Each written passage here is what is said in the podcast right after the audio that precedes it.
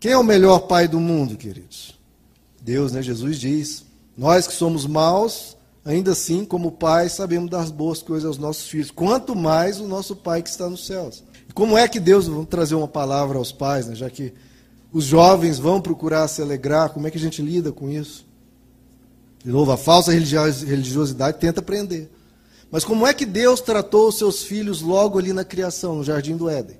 Deus tentou controlar, aprisionar, para que não houvesse erro nenhum.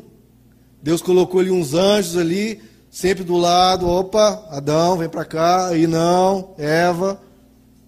Deus aprisionou eles. Amarrou eles numa coleira e prendeu eles na árvore da vida, para eles não irem na árvore do bem e do mal. Não. O que, que Deus fez? Deus deu liberdade. Deus deu liberdade. Que loucura, Deus. Por que, que o Senhor fez isso? Todas as religiões do mundo discordam, mas Deus concorda e fez. Deu liberdade. Deu instrução. Não faça, meu filho. Não vá por aí. Confia no teu pai. Eu sei o que eu estou te dizendo. Deu a instrução. Deu a presença. Então era um pai presente. Todo final de tarde tinha um momento com o filho. Momento de dialogar. Como é que foi teu dia? Como é que está o seu coração? Como é que está a sua mente, a sua consciência em Deus? Como é que está a sua vida espiritual? Tinha companhia. E alerta, Deus alerta, cuidado, cuidado, ele alertou.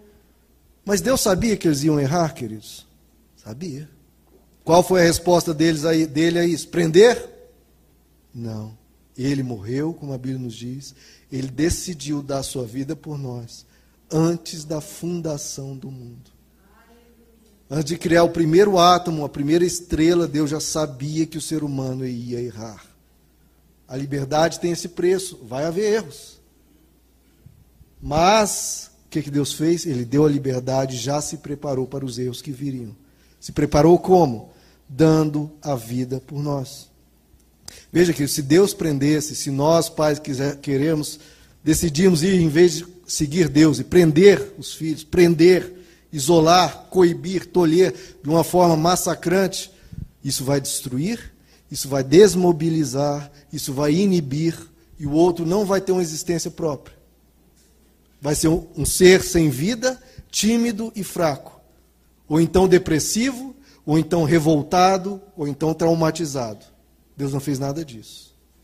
Veja só, um rio, um rio no seu curso, ele corre. Se você põe ali uma barreira, ele seca dali para frente, ou fica um fiapinho pequeno. Mas está acumulando aquela barreira para trás algo que vai estourar. Está acumulando uma pressão imensa, que quando aquilo estourar vai ser uma destruição. Caminho abaixo vai destruir tudo. Um rio preso é um problema para o futuro. Uma corredeira também, sem limites, sem parâmetros, também destrói. O, o ideal de Deus é um rio que flui. Um rio que flui sem impedimentos absolutos, nem sem impedimento nenhum.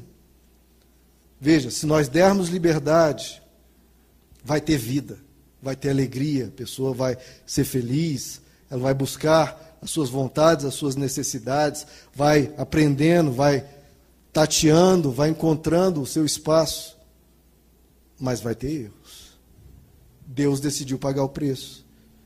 Para evitar os erros, o que você faz? Você ensina, você se faz presente. E diante do erro, corrige. Olha, meu filho, errou. Se levante, mas aprenda com esse erro. E ofereça perdão. Então o que Deus fez? Ele ensinou. Se você se alimentar daquilo que não é bom, se você for comer daquilo que mata, isso vai gerar dor, vai gerar consequências, meu filho. Eu não quero ver você sofrendo. Mas eu não posso te impedir de viver. Se você decidir comer e se alimentar daquilo que faz mal, você vai ter que experimentar esse mal, conscientizar-se do que aquilo que eu disse era verdade, se conscientizar daquilo que era que aquilo realmente era mal e aprender de ali então, depois daquilo, evitar aquilo. O fardo, queridos, não pode ser pesado demais e não pode não existir. Jesus diz o quê? O meu fardo é leve. É assim que tem que ser feito. Sem fardo nenhum, problemas. Fardo esmagador, problemas. O Evangelho é o caminho do meio. Um fardo que é leve, um fardo que é amigo, um fardo que ajuda, um fardo que instrui, um fardo que ensina. Se a gente coíbe uma criança de ser criança, isso trará problemas no futuro. Vai poder pagar de um pai maravilhoso por muitos anos, mas lá na frente vai cobrar o preço. Se você coíbe um jovem de ser jovem, você vai poder se exibir para todos como um pai, olha meu filho, olha o filho do outro, como é que está. Mas pode estar acumulando um problema lá na frente. Muitas vezes em termos de rebeldia. Então tem que ter um fardo. Mas esse fardo tem que ser leve. Aprenda com Deus. Seja um pai como Deus foi.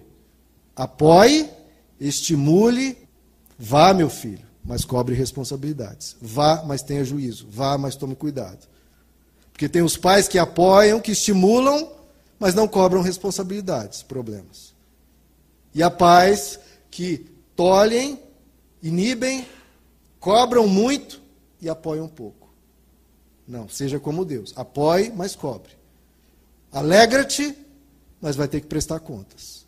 O Evangelho é esse caminho do, do que é sensato, do bom senso. Isso que é tão lindo do Evangelho. O que o Evangelho nos diz é: não desperdice a vida que Deus te deu.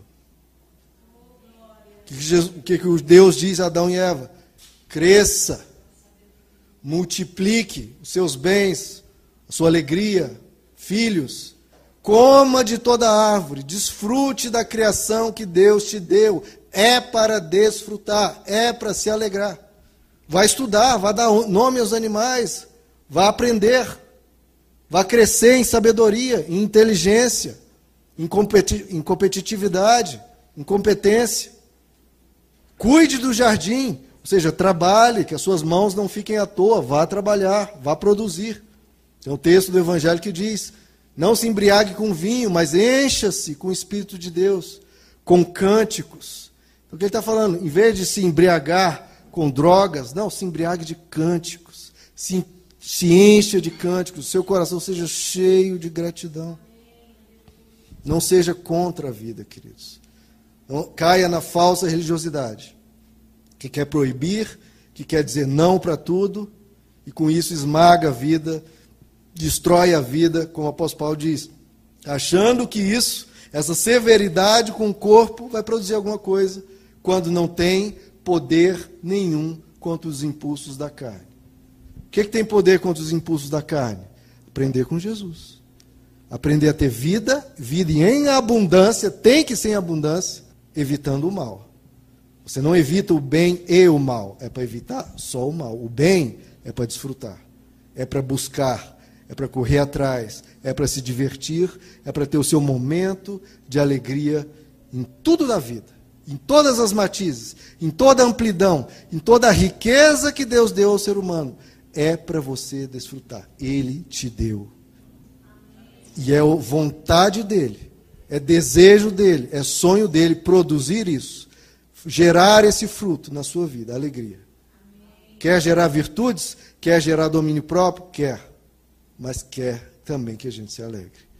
Meu amado, mandamento de Deus para a sua vida: busque ser feliz. Se alegre. Com domínio próprio, com sabedoria, mas se alegre.